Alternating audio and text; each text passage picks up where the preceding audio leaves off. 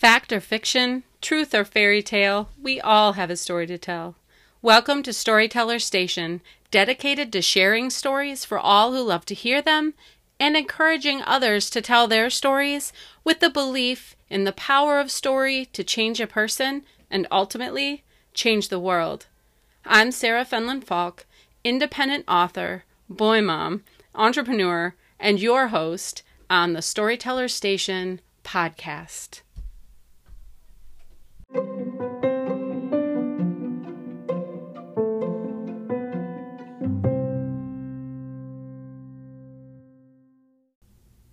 Hello, friends. Welcome back to Storyteller Station.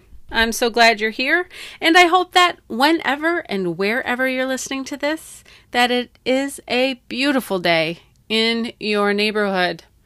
Today, I would like to share with you some of my fiction writing and very soon, I hope to have a couple super fun interviews because you know what? Interviews are always fun. I've only done two interviews so far and have had a blast. And I have some, you know, some more special guests coming up and some more ideas of people I'd like to talk to and would like to start to kind of expand the reach of our storytellers. We've been interviewing people who are telling stories through words, but I would really love to kind of start um, interviewing people who share stories through images of all kinds. So maybe it's photography, maybe it is artistry, whatever that expression is. I think it would be really fun to just start branching out a wee bit. But for today, let's talk about writing fiction.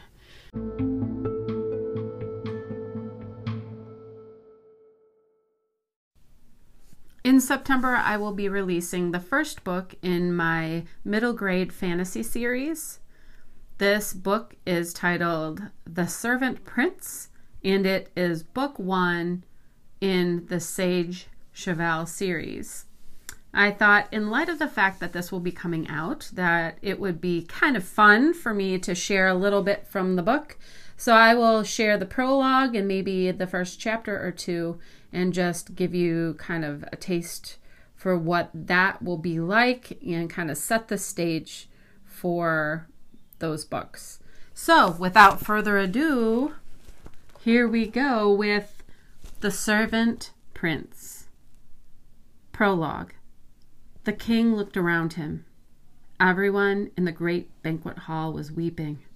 Their queen, his beautiful queen, was dead. The plague had taken her, even as she had been here to nurse all those throughout the villages who were suffering and ill. Queen Amelia herself had become ill.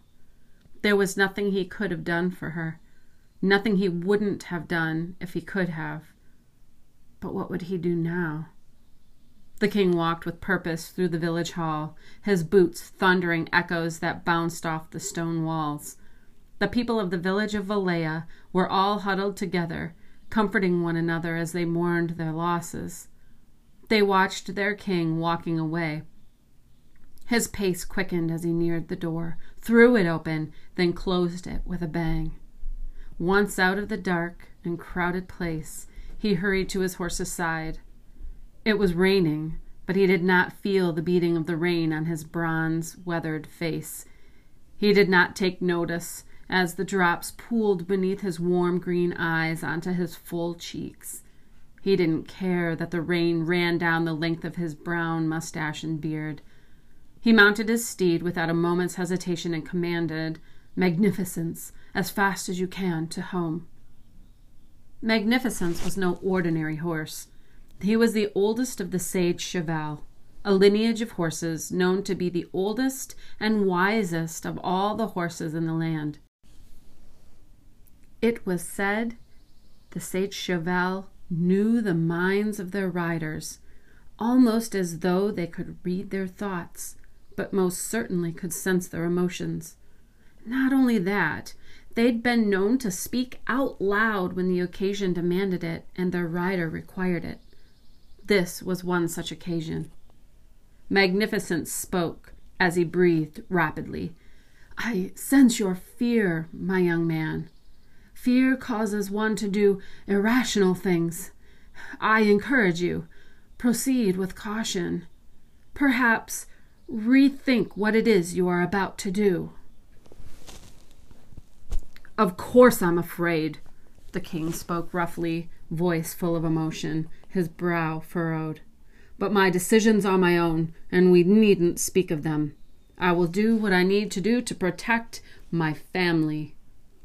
Without another word, the king clicked the heels of his leather boots against the cheval's flanks and urged him on. Over the hills and along the path, through the forest he rode, until finally reaching the doors of the red stables and beyond to the gates of Castle Grange.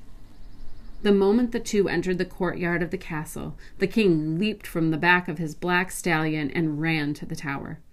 There was nothing left for Magnificence to say or do, so he walked back to the stables to join the other cheval. The king, however, was still running up the stairs within the castle tower, often taking two steps at a time. Once he had reached his destination, the large wooden door at the top of the tower. He threw it open without knocking, giving the men within the room a start. I require the service of my doyen, he declared with urgency, looking from one man to the other. Water still streaming from his beard, desperation heard in every word. Sir Edward and Sir Francis even more startled at the look of their king, with dark circles under his eyes and clothing clinging to his tall frame, stood up from behind their desks and bowed low in his presence. The queen is dead, and I must protect my children from meeting the same fate. I need you to find a way to protect them. When they did not answer him, and looked with bewilderment one to another, the king commanded, I need it done with all haste. Sir Francis cleared his throat and stepped forward timidly. Sire, you know we cannot raise the dead, nor can we prevent it. The king came close to the short and mild scholar and spoke low. Find a way to protect my family. Yes, my king, the doyen, the scholars of the kingdom of Monde, were of the king's closest counsel. They provided guidance and used all of their knowledge and study to find an answer for their king whenever he required it of them. They would seek out an answer now, as instructed. In the dark recesses of the highest tower in Castle Grange, where their library was kept, they sought an answer among the scrolls, books, and texts they had at their disposal. They pored over every written word they could find in the castle, in the kingdom. There was no way they could find that would guarantee the health, wellness, and protection of the king's six children. The doyen stood with the king in their study, a crackling fire warming the room and creating dancing shadows on the stone walls surrounding them. With eyes staring at the floor, the wise men reported their disappointment to the king. He was not satisfied. You must find it, the king demanded. And then, as if sensing their hesitation, he added, Have you consulted all of the texts available to you? The doyen knew of what the king spoke, but were tentative in their response.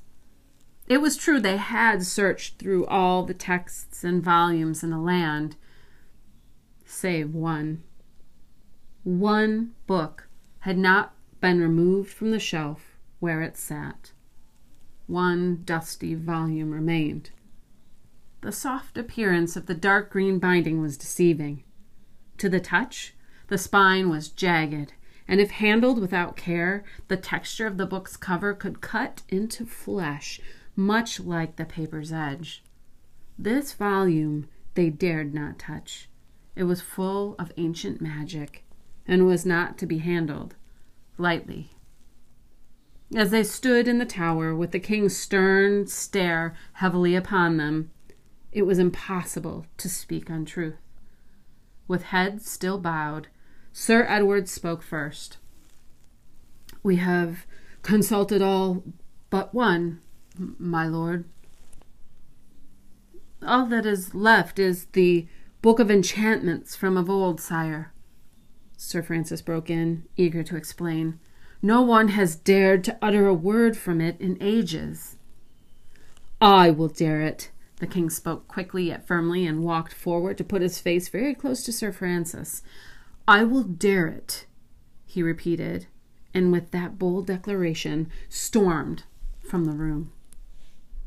Sir Edward and Sir Francis looked at one another, eyes wide and full of fear. Neither wanted to be the man to handle the book of enchantments or to read from its pages. The passages within held such power, there had always been the fear of any curse or enchantment being inadvertently cast upon the reader. Whether these fears were born from fairy tale or folklore, it did not matter. The doyen decided to draw straws for the lot, and Sir Edward chose the shorter of the two. He would have to do as his king commanded and risk reading from the Book of Enchantments. So that misty evening, the royal children, the sage Cheval, and the noble men and women chosen by the king as guardians for his children gathered in the courtyard just beyond the gardens amidst the heather and lilac. With every one of the king's children safely within the castle walls, it was done. The spell that would protect them was read aloud. With the book of enchantments in hand, Sir Edward moved to the center of the circle of the castle's inhabitants and spoke the words of the enchantment of hidden hearts. Illness, darkness, pestilence, drought. Let no such evil here come about. Keep hidden the castle of these precious ones true none to see with eyes undue, a hidden place for royal hearts to dwell. Ignite now safety's spell, till time of death or pure love's expression unlock the shroud of invisibility. Only a barn will all the world see.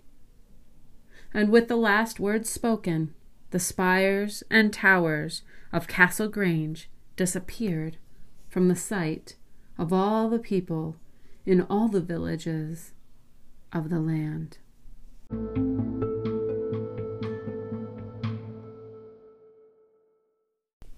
I hope you enjoyed the epilogue of The Servant Prince, the first book in the Sage Cheval series.